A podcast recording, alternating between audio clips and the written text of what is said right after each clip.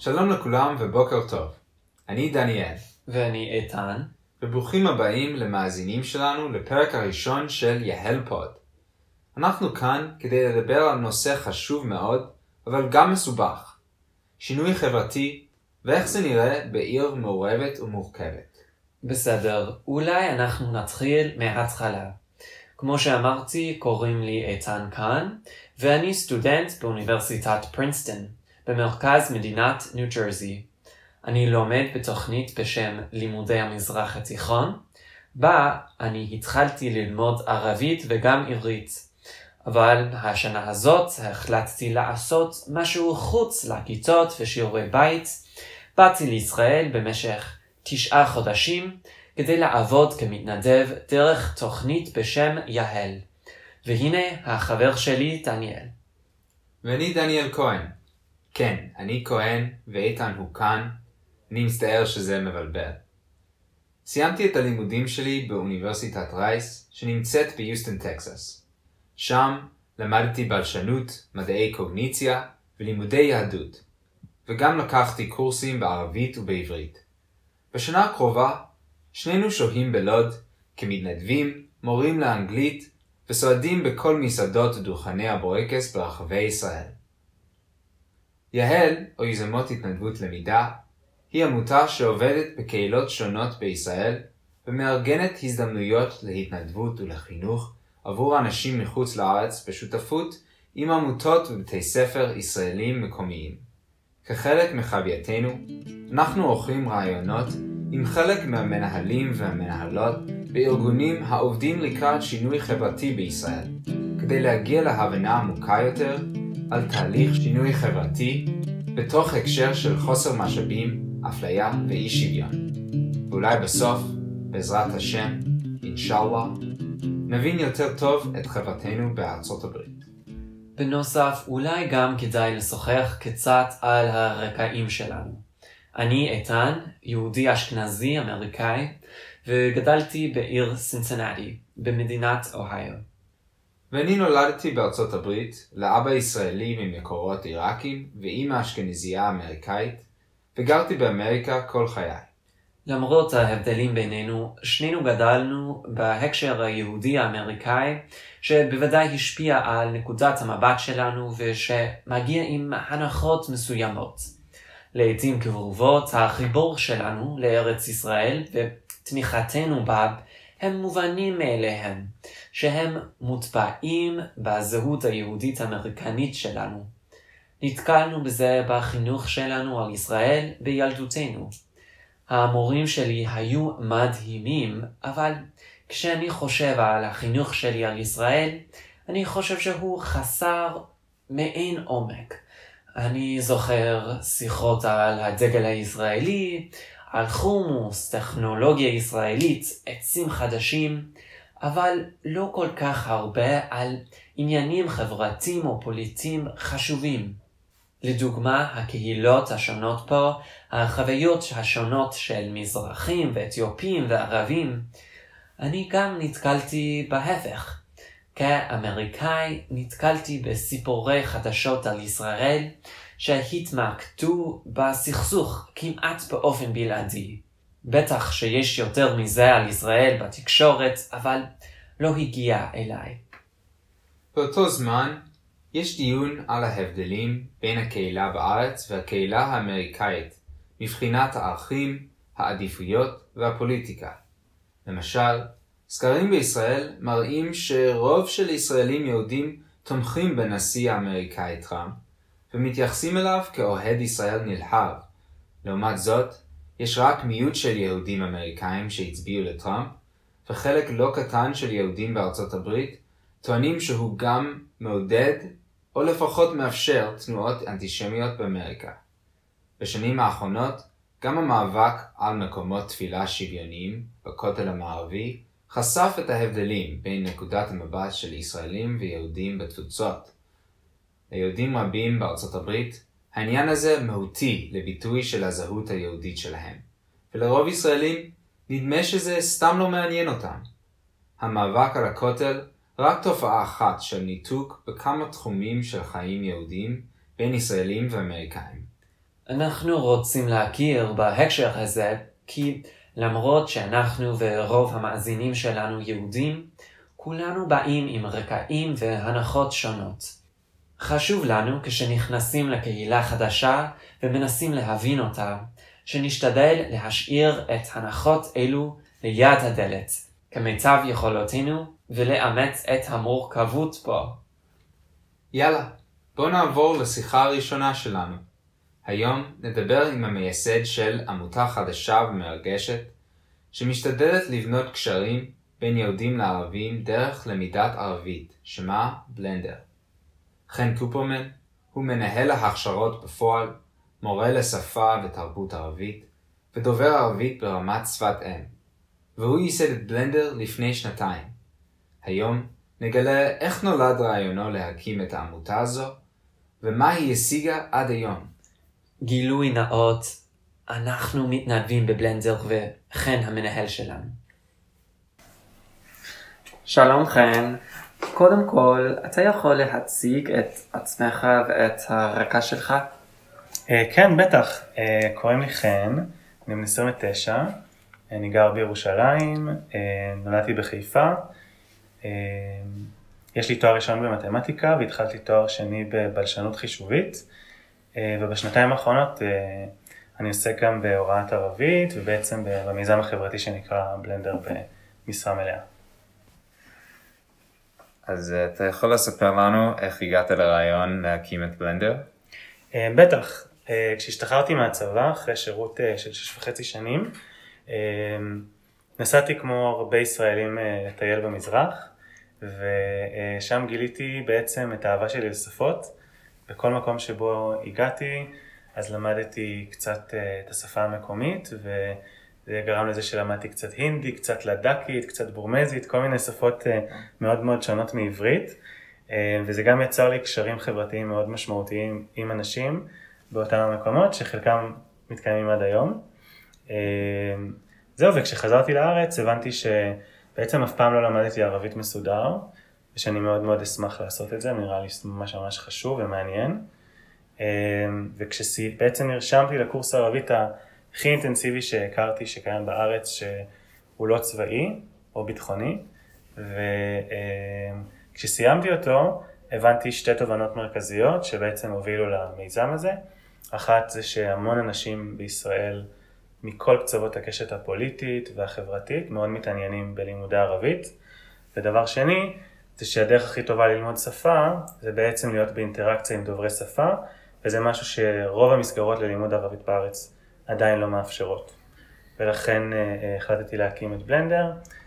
התוכנית הראשונה שלנו אה, בעצם הייתה לעשות תוכנית מלאה של immersion, ממש לגור בתוך יישוב ערבי, להכיר קהילה ערבית לעומק דרך לימוד השפה, ולכן בעצם בתוך התהליך הזה אנחנו לוקחים חבר'ה צעירים יהודים, ישראלים, לגור חודש בכפר ערבי, ללמוד שם ערבית עם מורים מקצועיים, להתנדב אה, בתוך הכפר וגם לתרגל עם חבר'ה מקומיים בקבוצות קטנות. ממש מעניין.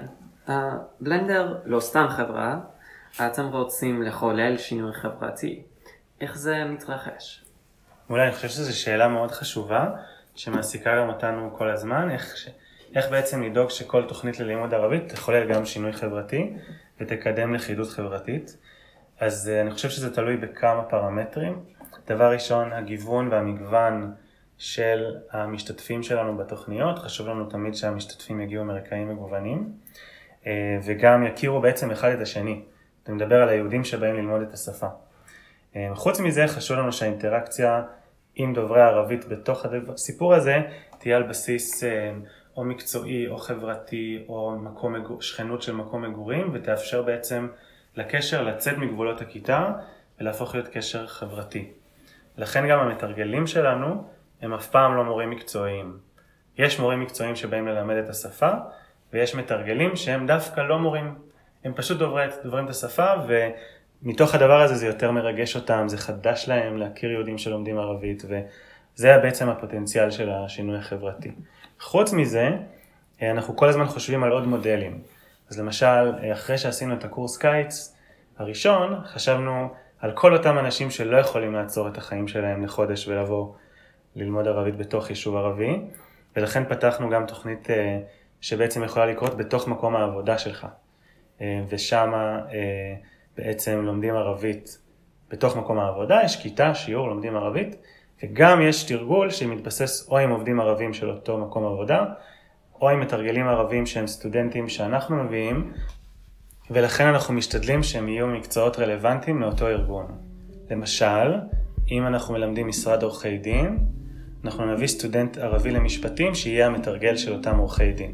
ואז זה גם יכול לקדם אותו מבחינה תעסוקתית, או אפילו לייצר לו איזשהו נטוורקינג תעסוקתי רלוונטי שיכול לעזור לו בהמשך. לפתח תוכניות חדשות בלימודי ערבית בישראל היא תמיד לא משימה פשוטה, אבל יש מכשולים רבים במיוחד בתקופת הקורונה.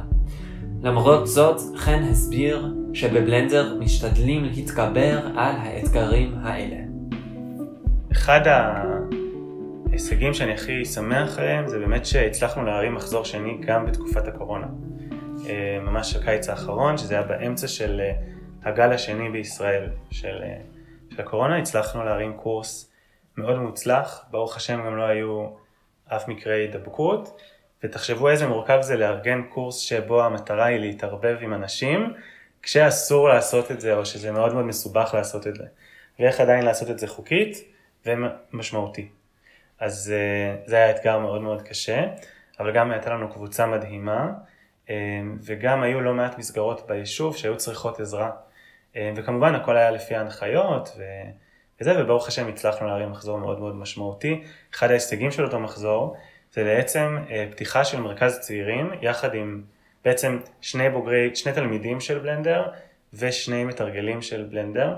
הרימו ביחד עם רכז הצעירים של היישוב, גיוס תרומות וחשיבה בעצם על סיור מוחות על מרכז הצעירים של אותו יישוב. אה, ובזכות הדבר הזה היום יש מקום פיזי באבו גוש שהוא מתעתד להיות מרכז צעירי אבו גוש וזה ממש ממש מרגש. על אף שכן ממש מתרגש מההישגים של העמותה ומההזדמנויות שיש להתפתח בעתיד, הוא גם יודע שהעתיד הוא לא חקוק בסלע. אני חושב שיש פתגם בעברית שאומר שהנבואה ניתנה לטיפשים. אמ, אז אני ככה, אה, מה שזה אומר בעצם זה שמי שמנבא יותר מדי את העתיד, סופו לא להצליח ולטעות. אז אה, אני ככה מקווה, אני יכול להגיד רק מה התוכניות, אבל אני לא יודע מה באמת יקרה. אמ, יש לנו גם תוכניות להתרחב לקהלים דוברי אנגלית, ולהצליח גם להביא אותם לתוך הסיפור. אמ, דוברי אנגלית שמתעניינים בישראל, וש... רוצים ללמוד ערבית ולהכיר את ערביי ישראל בצורה טובה, וגם בעצם גם לגדול להיות ביישובים נוספים, גם לעבוד עם עוד ארגונים, לייצר שותפויות יותר עמוקות בכל מקום ומקום. ובטווח הקצר בינתיים להתחיל לייצר בתי בלנדר בעצם במקומות שונים בארץ. אז אה, אני יכול להגיד שבאמת ב, אה, בתקופה הקרובה אנחנו הולכים לפתוח את בית בלנדר אבו גוש פעם ראשונה, שיהיה מקום קבוע, ש... ישמש את העמותה לתוכניות, סדנאות, ביקורים, וזה מאוד מאוד מרגש. זהו. תודה רבה חן, ואפשר להעלות את המשכורות שלנו? אפשר לחשוב על זה.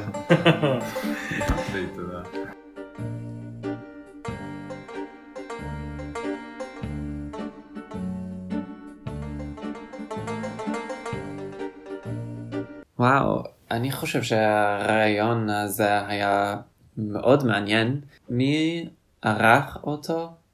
או, אנחנו, שכחתי. Um, יש לי שאלה בשבילך, דניאל. אני יודע ששנינו למדנו ערבית באוניברסיטה, והשיטה באוניברסיטה אולי קצת שונה מהשיטה של בלנדר. איך החוויה שלך בלימודי ערבית משווה לשיטה של בלנדר, ומה זה אומר על מערכת חינוך ערבית בארצות הברית ובישראל. מבחינתי, כשלמדתי ערבית באוניברסיטה, בכיתה למדנו 60 או 70 אחוז ערבית פורמלית, פוסחה, ואולי 30-40 אחוז אה, אה, ערבית מדוברת. אני לא חושב שזה נכון, שזה צריך להיות ההפך, ולהפוך את זה ללמוד יותר שפה מדוברת ולא. רק השפה בתקשורת, בספרים, כי כשאנחנו לומדים את השפה בלי היכולת לדבר עם, עם, עם דוברי השפה באופן אה, רגיל, באופן משמעותי, אני חושב שזה פגיע בביטחון שלך שאתה לומד את השפה.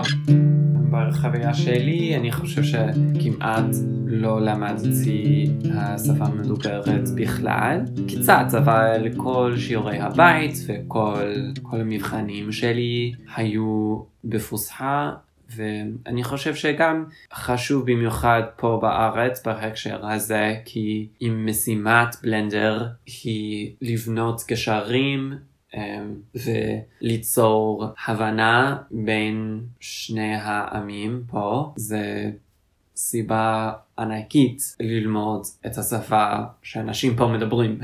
ואני יודע שפה זה, זו בעיה. אמ, שמעתי שרוב הסטודנטים היהודים פה שלומדים ערבית כמעט רק לומדים פוסחה.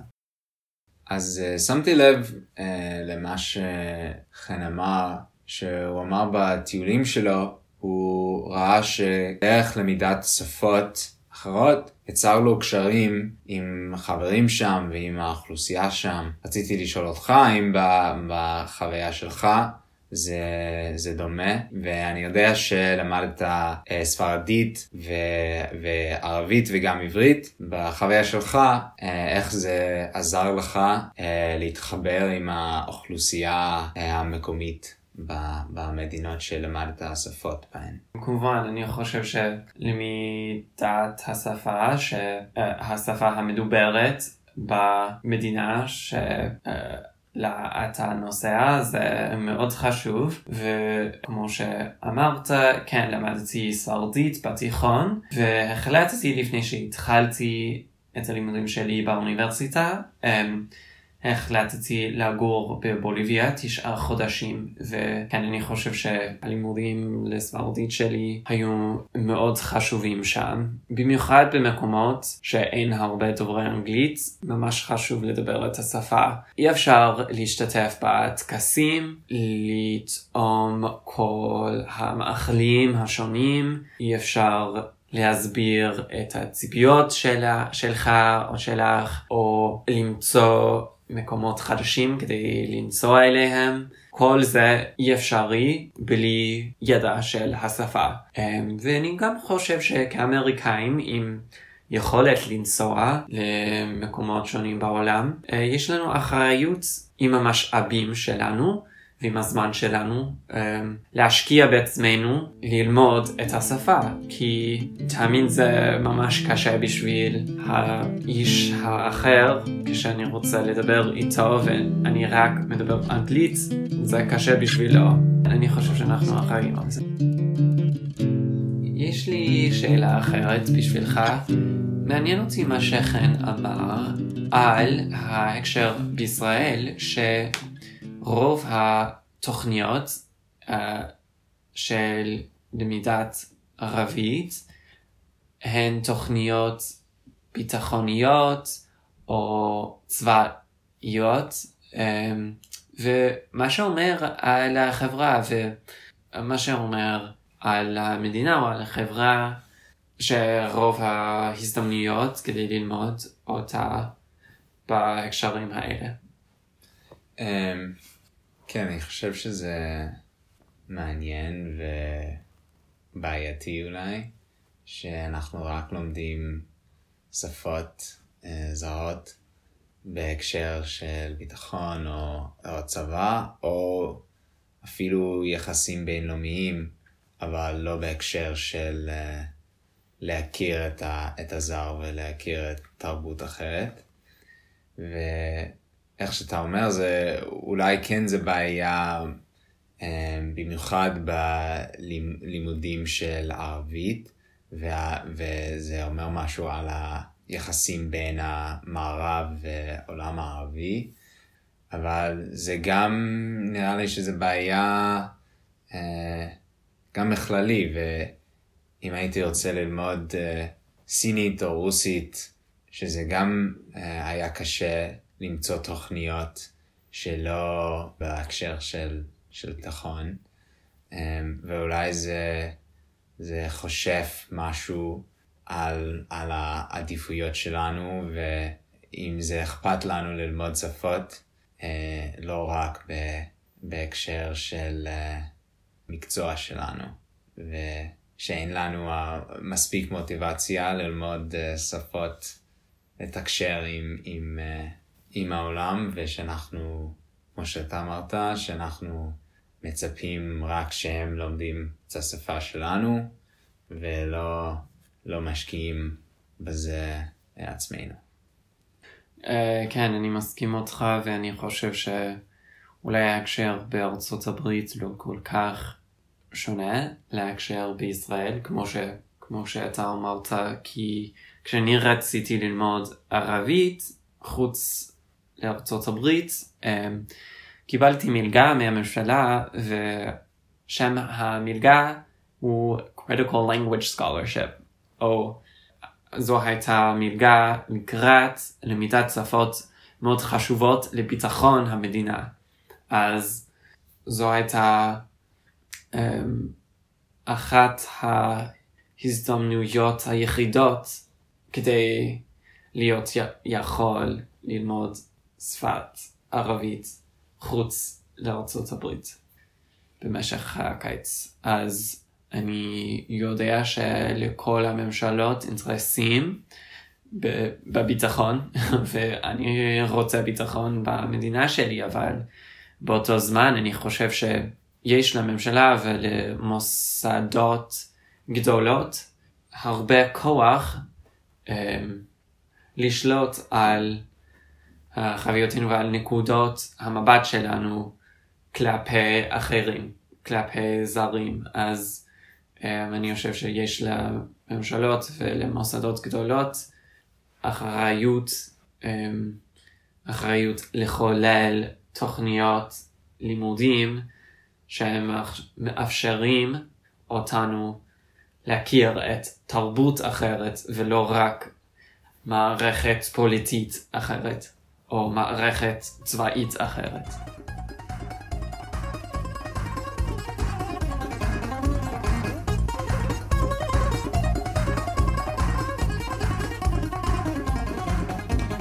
תודה רבה לכם שהקשבתם, אנחנו מקווים שאתם נהניתם מהפרק הראשון של יהל פוד.